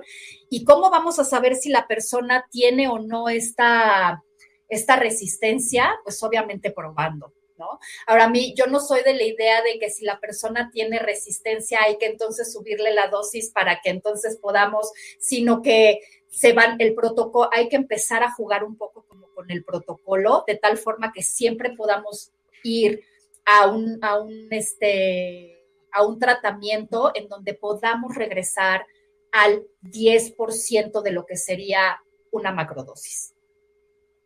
Ok. Ok. Ok. Sí. Y no es para todos. ¿Tú dirías que no es para todos una macrodosis? ¿No es? Ojalá que sí fuera. ojalá que sí, ojalá que sí fuera. Ojalá que, ojalá que sí las personas se dieran la oportunidad de tener esta, esta, esta experiencia. Lo que pasa es que si no todo el mundo entra y no todo el mundo se atreve y no todo el mundo, pues sería esto como decir que, pues yo te puedo decir, por ejemplo, ¿no? O sea, si va a ser o no va a ser, solamente lo podemos saber en la medida de la experiencia. O sea, yo te puedo decir, por ejemplo, que yo no puedo tener contacto con el THC, ¿no? De la marihuana no puedo tener contacto con el THC, me pongo muy mal, ¿no? A mi cuerpo no le gusta, no somos, no, no, no podemos. Puedo tomar CBD, pero no puedo consumir THC. Bueno, ya hay otros muchos cannabinoides. Sí, sí, no, bueno, pero, pero, pero bueno, lo que entiendo por, por, por, el contacto que he tenido, ¿no? Entonces, de, de, te estoy poniendo este ejemplo porque decir, ¿será para todo el mundo? Sería como decir, ay, pues entonces esta otra sustancia también es para todo el mundo y yo sé que no todo es para todo el mundo. Pero lo que sí quiero decir es que si por ahí tienes la cosquillita, si por ahí estás recibiendo la invitación, porque así son las medicinas, ¿no? O sea, un día te levantas y es así como de, ¿y qué pasaría si me hago una macrodosis de hongos? Recibe la invitación. Déjate llevar por la invitación. Ahora que mencionaste esto, ¿Cuáles son las diferencias? O sea, ¿Cómo se compara la psilocibina con otras sustancias psicodélicas como el LSD, mescalina? Híjole, pues son diferentes compuestos químicos. De hecho, el LSD de hecho es, es este, psilocibina sintetizada. El LSD salió de la síntesis de la molécula de la, de la, de la psilocibina. Del pan de centeno. Pues, del hongo. usaban las brujillas, que les decían las brujas porque pues, alucinaban porque se les quedaba ya el pan. El hongo. pero, Lo que, pero lo que se comían era el hongo. Ah, sí, sí, obvio. ¿No? Se echaba a perder y lo que se comían era el hongo. Ok, entonces, ¿ese hongo tenía psilocibina o tenía Seguro, otro? no sé, no, no te puedo decir si con, si, pero sabemos, o sea, si estaban teniendo lo, que se, lo que se conoce el día de hoy como una experiencia este, psicodélica a través del consumo, consumo de hongos es a través de la, de la psilocibina. ¿no? Entonces yo, yo, yo podría asumir que lo que se estaban comiendo era el hongo que se producía en el pan. Claro, claro. Y que debió de haber tenido un cierto grado de psilocibina y que por eso pues, se volaban. ¿Cuáles tú crees que sean los principales desafíos legales y éticos relacionados con el uso de la psilocibina? Entonces, híjole, pues primero tenemos que legal, que primero tendríamos que legalizarla. Pues muchos grupos indígenas pueden. Ah, de hecho, de hecho hay una, de hecho hay una parte en la, en la, en la Constitución, o sea, en la parte de la, este, de la legislación, en donde si la, la psilocibina sí puede ser utilizada dentro del, de, o sea, o dada por un chamán que lo esté utilizando como parte de un proceso de sanación.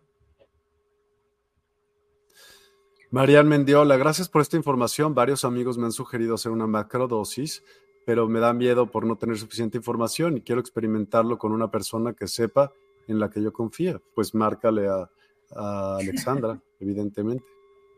Sí, y bueno, esperemos que Digo, si te gustó, sí, exactamente, sí, si te sentiste conectada, identificada y crees que puedo este, acompañarte con muchísimo gusto, pues estoy, este, ahora sí que a tu servicio, ¿no? Para, para poder hacer esta experiencia. Yo no trabajo. ¿Cuáles son los riesgos eh, asociados con el uso de psilocibina y qué precauciones deberías de tomar antes de usarlos, de tomarlos? No, pues, pues el riesgo es, o sea, bueno, la sugerencia acá es que no debes de combinarla con ningún, de entrada con ningún medicamento. O sea, si estás tomando medicamento psiquiátrico, no deberías de, de utilizar la psilocibina y mucho menos en una macrodosis. Esto puede generar que tengas un brote, un brote este, psicótico un brote esquizofrénico. Eh, no se sugiere tampoco, evidentemente, que se combine con con alcohol, o sea, no deberías de tomarte la psilocibina y entonces tomarte unas chelas y unas botellas de, whisky, ¿no? Este, eh, ¿Qué pasaría? pues no quiero decir qué pasaría, pero pues yo creo que también por ahí se te, se te cruzan los cables, ¿no? O sea, es como, como, como entender que estás utilizando un, estás utilizando, es como si te digo, este, te voy a dar un, te voy a dar un es que la, esto es como el entendimiento, ¿no? Tú vas al doctor y el doctor te manda ciertos medicamentos y te dice, con este medicamento no puedes tomar alcohol. Y pues simplemente no tomas alcohol, porque es un medicamento. Claro. Entonces es tomar, es tomar esto como con esa seriedad. O sea, no es como que, ay, pues si no me va, si no me da un brote psiquiátrico, entonces sí me tomo la psilocibina y me tomo, o sea, pues hay que ver, o sea, mira, no hay, no hay hoy por hoy un registro de que alguien se haya muerto de una sobredosis de, de hongos, o sea, no hay registro por sobredosis de hongos, de muerte por sobredosis de hongos. Pero sí hay registro, por ejemplo, en donde la gente consumió psilocibina y consumió otras sustancias y entonces vino por ahí un, un, un choque en el sistema nervioso y entonces esto genera este, pues alteraciones en el cuerpo, ¿no? Que puedas tener una sobredosis o que puedas tener este que tu cuerpo funcione mal de alguna de alguno de sus órganos, etcétera, etcétera, pero no necesariamente es por la psilocibina en sí misma. Entonces, si vas a hacer como el proceso, pues sí hay un cierto protocolo, ¿no? Se pide una disminución en el consumo de, de proteína animal, este, que no haya, que no se tome cafeína, que no se tome alcohol, eh, o sea, hay que hacer toda una preparación previa para poder, este, para poder tener contacto con la medicina. Y, no, y, esta es una, quiero decir, es como menos fuerte que la ayahuasca en el sentido de que, de que no tan fácilmente te pone en un estado de, de desintoxicación físico en donde vayas a estar vomitando o demás, pero el cuerpo va a poder procesar mucho mejor la psilocibina si no tenemos estas otras sustancias en el organismo. Cabe mencionar que en la microdosis no vas a experimentar eh, lo que experimentarías en una macrodosis. Nunca. No, no. La microdosis es una dosis subperceptiva. De hecho, si tú te tomas una macrodosis y tienes algún efecto, o sea, si te tomaste la macrodosis y te sentiste como que medio me mareé, como que medio me sentí fuera de la realidad, entonces sabemos que esa microdosis es demasiado alta para ti y entonces habría que reducir la dosis porque la microdosis no debe de generarte ningún efecto. Luego por ahí, este, antes tenía yo un, colega que le decía, no, mándame las microdosis, pero mándamelas bien fuertes porque sí me quiero sentir como que si ando puesto, ¿no? Y le decía, es que entonces esto ya no estamos utilizando la microdosis. O sea, una cosa es la sanación y otra cosa es que te guste andar, que te guste andar volando. ¿no? Entonces, también hay que entender, pues, que no todo el mundo las quiere usar como, como, para, como para sentirse mejor. Hay gente, hay gente a la que le gusta utilizarlas de manera lúdica y, y, pues, hace rato me decías, ¿no? Que cuáles son, que cuáles son los, los riesgos y cuáles son la, hacías la pregunta. Yo no hablo aquí como, no me puedo meter en el tema de si hay un riesgo o no hay un riesgo ni tampoco nos vamos a poner a juzgar de si la gente la utiliza para sanarse o la utiliza para pasársela bien. ¿No? Entonces, eh, necesitamos meter muchísimo juicio para poder hacer este tipo de, de, determinaciones y de conclusiones y de y, meternos en estos debates, ¿no? Pero, pero, pero sí, como aquí es lo que es importante es ver para qué la quieres utilizar muchas veces me escribe, la, me escribe la gente y me dice, oye, quiero, quiero este, microdosis y siempre les pregunto, ¿para qué las quieres? O sea, ¿qué, qué, ¿cuál es el proceso que quieres iniciar con ellas? Porque también, también, si quieres tomarte las microdosis, también mucho de lo que quieras trabajar con ellas va a crear el protocolo que es conveniente para ti. Claro. ¿No? La manera en la que te las vas a tomar. Aquí tenemos uno que dice microdosis de psilocibina y adaptógenos. Así. Eh, eh, los adaptógenos también son plantas, hierbas y hongos. En este caso vamos a hablar de los notrópicos, que son los hongos eh, que no contienen psilocibina, pero que contienen otras propiedades que ayudan a que, a que el sistema de alguna, nuestros sistemas, todos nuestros sistemas mejoren y funcionen de una manera más equilibrada. Eh, los, los adaptógenos en sí mismos lo que hacen es ayudar a que el cuerpo se adapte a aquellas situaciones o aquellas circunstancias que están produciendo un estrés. Entonces, todos estos estresantes o todas estas cosas, todos estos estresores, no sé cómo se, le, cómo se diga, todas estas cosas que nos estresan, son las que de alguna forma generan las enfermedades en nuestro cuerpo. Entonces, cuando nosotros tomamos estas sustancias, lo que estamos haciendo es que estamos ayudando a que los niveles de estrés se, regulen de tal, de tal forma que podamos ayudar a que, por ejemplo, el sistema inmune este, se fortalezca. Entonces, sabemos, Que, cuando, cuando hay mucho estrés, pues el, sistema inmune se, deprime y si el sistema inmune se deprime, entonces somos mucho más propensos a, contraer ciertas enfermedades. Entonces, cuando nosotros tenemos contacto con, estos con estas otras sustancias, con los este, no trópicos, que los, mencionabas tú al, al principio, que podríamos hablar de la melena de león, del reishi, de la, de la cola de pavo, del shiitake, del maitake. Eh, cordyceps. Del cordyceps, exactamente, y creo que por ahí se me va otro importante. Eh, pero bueno, cuando hablamos de estos, de estas, este, de otros, de la chaga, gracias. Cuando hablamos de estos otros, este, de estos, de estos otros hongos, pues tenemos que entender lo mismo, ¿no? Cómo funcionan los hongos y que cuando estamos consumiendo estos hongos que tienen estas diferentes propiedades cada uno los estamos utilizando para, obtener estos beneficios, pues nos estamos apoyando de estos recursos de la naturaleza, eh, pues que son súper benéficos y que, y que pues, son la, dice la presentación, ¿no? Las pequeñas fábricas farmacéuticas de la naturaleza y que los tenemos disponibles y que la verdad son una maravilla. Ahora, Paul, Paul Stamets tiene tiene por ahí un, hizo un artículo, no me acuerdo si lo escuché o lo vi o lo leí, no me acuerdo, este, en donde dice que, por ejemplo, si vas a tomar psilocibina, es súper bueno combinarla con la melena del león, porque lo que hace es que hace un boost.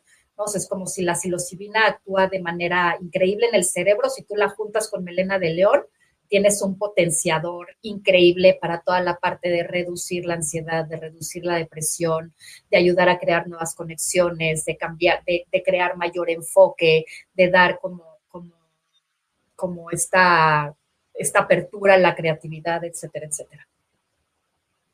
Sí, justo en CBDMEX tenemos de estos no con, no, no con psilocibina y la verdad es que es una bendición. O sea, se me hace una belleza los hongos se me hacen algo fantástico, fantástico. Es, pues no por nada hay un, reino que solo se llama fungi, ¿no? O sea, es, gigantesco. Yo creo que es lo más grande que hay.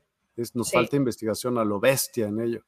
Sí, sí, yo creo que, esto que, se empezó a abrir con este documental de Fantastic Fungi del que hablaba, del que hablaba Javier hace, hace rato.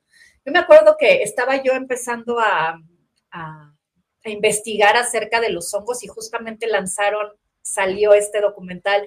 Todavía no salía en Netflix ni lo ponían en ninguna plataforma. Tenías que meterte a su página y pagar para poderlo ver antes de que, lo, de que lo subieran. Y me acuerdo que estaba yo haciendo como tal investigación de los, de los hongos y de pronto me encontré este documental del Fantastic Fungi y lo vi y fue para mí una cosa como de aquí, de aquí se va a empezar a expandir muchísimo porque es como bien dices, es, es un reino completo, ¿no? O sea, es como, y es como curioso, ¿no? Porque si lo exploramos y hablamos del reino vegetal y hablamos del reino mineral y hablamos del reino animal y hablamos, y como que no, no hay, no hay tanto, no hay tanto enfoque ni ha habido tanto enfoque en el reino fungi. ¿No? Y es como, como, como, como tú bien decías, es como el cimiento de la, del planeta. Sí es. Sí, está cañón, es algo muy avanzado, cómo se comunica igual y hasta el planeta, ¿no? O sea, a base de ello. Está, es impresionante, impresionante. Ahora platícame de esto, de la terapia asistida. Eh, pues, la pues la terapia asistida es esto de lo que veníamos platicando. ¿Qué es, qué es lo que yo lo que yo sugiero es que si vas a tomarte las microdosis o si vas a tomar una macrodosis, siempre lo hagas en acompañamiento o lo hagas en compañía de una persona que tenga la preparación para poderte acompañar en el proceso no solamente de, entrada y de introspección, sino sobre todo en el proceso de integración. Es como, ¿qué es el proceso de integración? ¿Qué es lo que te estás llevando de la experiencia y cómo puedes poner en práctica, cómo te puedes llevar a la vida no solamente es, ah, ya viví esto y qué bonito, ahora es cómo aplico esto que viví a la vida y ese es el proceso de integración. Muchas, este, yo sé, a muchas personas les gusta hacerlo por ellas mismas, pero de verdad no es lo mismo hacerlo con una persona que te pueda no solamente llevar de la mano en el proceso, porque cuando tú tienes la experiencia, la medicina te mete en el proceso, pero sí es, o sea, no necesitas que nadie te acompañe, de hecho, ese debería de ser un proceso de introspección a donde tú puedas entrar solo pero sí es bien importante tener a alguien con quien puedas integrar, alguien que te ayude como a bajar la información, como a, ver de qué me di cuenta y cómo esto de lo que me doy cuenta, cómo lo puedo aplicar en diferentes áreas de mi vida.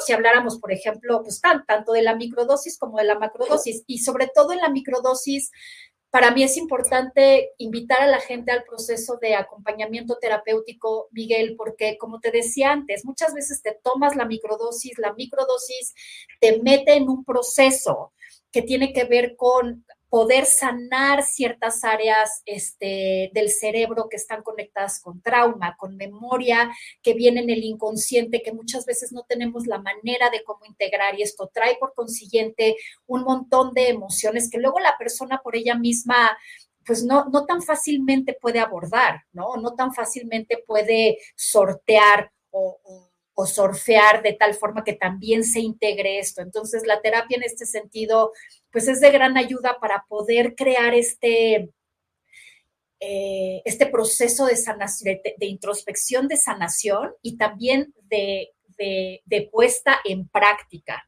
para que entonces esta nueva red neurológica que se está creando pueda realmente solidificarse de tal forma que podamos crear nuevos patrones, porque no es solamente el tema de, ah, ya lo vi, ojalá, ojalá todos los cambios en nuestra vida vinieran de, ah, ya me di cuenta. Es obvio, ya, ¿no? y no hay bronca. Y ya, y ya, ¿no? Muchas veces, o sea, no, tú te puedes dar cuenta de algo y eso no necesariamente crea el cambio en tu vida. Lo que crea el cambio es que lo repitas, o sea, que lo pongas en práctica, que te lo lleves a la vida, que, que, que, utilices la herramienta, que utilices la información que te fue dada para que entonces se pueda cambiar tu vida. Ojalá todo fuera así como de, ah, ya me di cuenta que, este, como decir, ya me di cuenta que el fuego quema y entonces no meto el dedo. Desgraciadamente, a nivel neurológico, los patrones que tenemos ahí sostenidos no se van con el simple hecho de darnos cuenta. El que te des cuenta ayuda a que trabajes en eso para poder liberar el patrón y que puedas encontrar una manera diferente de ser, actuar y vivir con respecto al patrón. Obvio, por eso es un patrón. Entonces, pues tienes que ver cuál es y tú crear un nuevo patrón también. Sí, pero, pero pues luego si no, si no tenemos las herramientas y si no tenemos alguien que de entrada nos señale de dónde viene el patrón y no tenemos la manera como de darle la vuelta, pues, ¿no? Muchas veces, pues eh, también acá creo que está la parte súper importante de entender que solos no podemos, que si pudiéramos solos nuestra vida ya estaría resuelta. Obvio. ¿No? Que muchas veces tener una perspectiva distinta ayuda. Sí absolutamente. Dice Francisca Isabel Baez, así, Yo como hongos como parte de la comida, como guisos, platos de entrada y ensalada son ricos. Y también tengo un macetero de hongos, pero no son comestibles, eso sí. Muchas gracias por sus conocimientos y enseñanzas con este desconocido mundo fúngico. Desde Chile, un abrazo. Hasta la próxima. Bye. Oye, algo dime importante algo. con los hongos, nada más ¿No hay venenosos? No, o sea, hay venenosos, pero pues por eso nos vamos por los comestibles. Pero algo importante, por ejemplo, con estos hongos, con los no trópicos, o con los, este, es que hay que, hay que saber, o sea, si te los vas a comer, ¿no? No quitar, no cocerlos demasiado, o sea, como realmente hay que saber cómo prepararlos. ¿no? O sea, si, si los vas a utilizar para realmente poderte, para poder consumir las propiedades. Sí. ¿No? O sea, tienes que saber cómo prepararlos para que realmente te caigan bien. Hay ciertos de estos hongos trópicos que si te comes, por ejemplo, la piel, es contraproducente. Entonces hay que saberle, ¿no? O sea, es como no es solamente fui, compré la melena de león, la corté, la rebané, la preparé un guiso y ya me la comí. Entonces es como, como hay que saber al momento de preparar cómo hacer la preparación y cómo hacer la cocción para realmente estar recibiendo los nutrientes. Totalmente. Psilocibina para la expansión de la conciencia. Pues, ¿qué más decimos, Miguel? ¿Qué más decimos más de lo más, ¿qué más, qué más, qué más le complementamos más allá de lo que hemos dicho? O sea, para mí, yo sí puedo decir a, nivel experiencia propia que, que, que, el haber tenido contacto con la psilocibina ha creado una completamente una nueva percepción en mi, en mi realidad, en la forma en la que entiendo el mundo, la forma en la que, la forma en la que conecto con la realidad. Y, creo que eh, una de las cosas más importantes que he encontrado a través de la psilocibina es la apertura del corazón. O sea, no solamente es un asunto a nivel, ¿sabes? Es como esta parte de poder, de poder, no necesariamente humildad, es como, como, la apertura del corazón, como el estar abierta, como el, permanecer abierta desde este espacio, es como el campo Torus, ¿no? Es, como vivimos traumas y experiencias súper fuertes y como, ¿no? Y eso de alguna forma nos va como, como endureciendo, nos va, nos va creando como esta sensación de, de no sé si de apatía, de, de resistencia, y, a mí los hongos es, es, quizás es difícil explicar, pero es como estas, como decía, como decía Javier, Javier, como para mí esa, esa apertura del corazón es como esta capacidad de estar conectada, percibiendo lo que está pasando alrededor desde un lugar quizá de mayor vulnerabilidad y con menos juicio, con menos miedo, con menos resistencia, desde un lugar más amoroso también como, llevar a un espacio de más amorosidad, ¿no? De más amabilidad también. Bueno, lo dices como desde el lado también de empatía, ¿no? Pero podría ser, pues, hacerte responsable, el saber que tus percepciones te hacen decir que está bien y que está mal, pero tú eres el que lo estás poniendo, porque en realidad todo depende de la persona que lo está pensando, ¿no crees? Sí, todo depende de la persona que está teniendo la percepción. Obvio. Y de los puntos de vista que tenemos atrás y de las memorias que tenemos atrás y de un montón de, y de, y de un montón de cosas que tenemos ahí instaladas. Y que la realidad no es lo que pensamos que es. Que cuando estamos viendo algo afuera que nos mueve, que nos detona, que nos, ¿no? No es lo que pensamos que es. No es lo que creemos que es que significamos y dimos forma y estructura en base a lo que tenemos programado. Porque si no tuviéramos esa programación, seguramente estaríamos percibiendo una cosa completamente distinta. Y que sobre lo que hay que trabajar es justamente sobre esas percepciones que tenemos. Y qué bueno que dijiste eso, porque justamente los hongos lo que hacen es que puedas tener visible, que puedas tener en conciencia todas esas, todos esos puntos de vista que son limitantes, todos esos puntos de vista que, te llevan a la enfermedad, que te llevan al sufrimiento, que te, que te, regresan al drama, que te regresan al trauma una y otra vez, de tal forma que los puedas eh, ver desde un espacio de, de, desidentificación,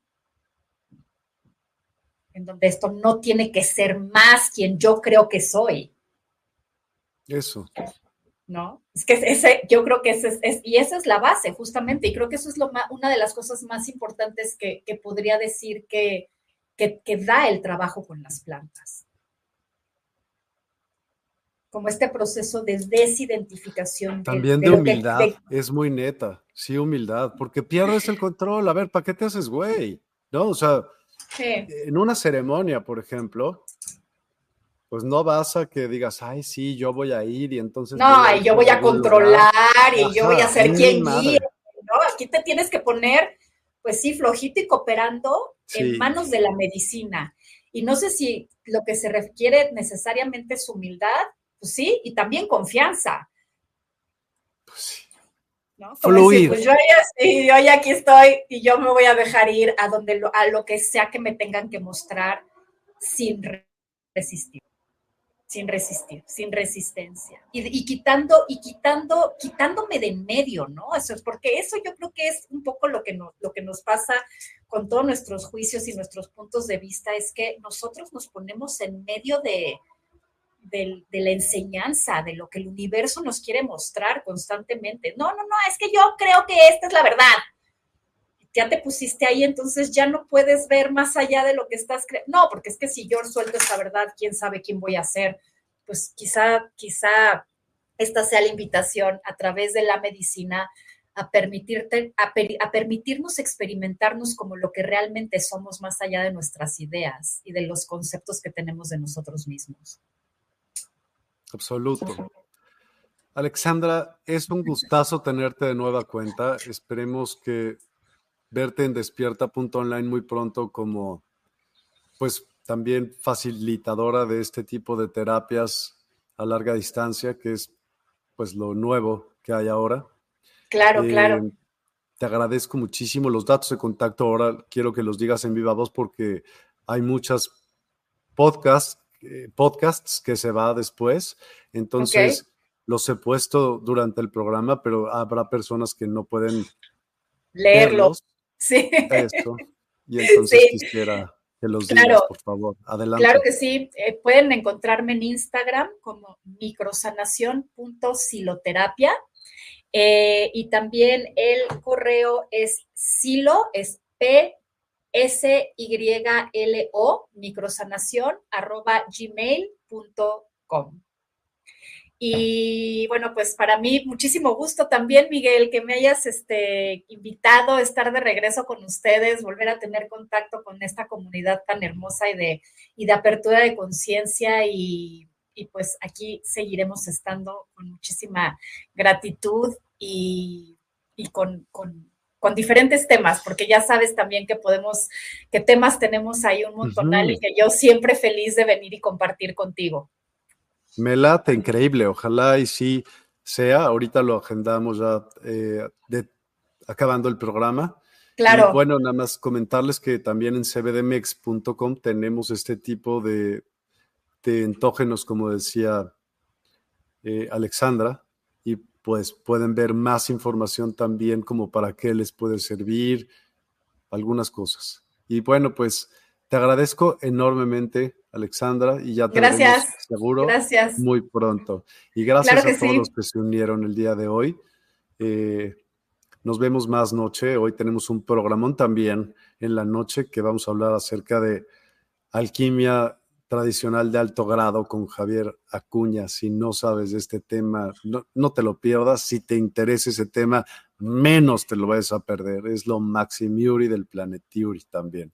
Así que mil, mil gracias y pues gracias, increíble día a todos. Gracias a ti. Gracias, hasta luego.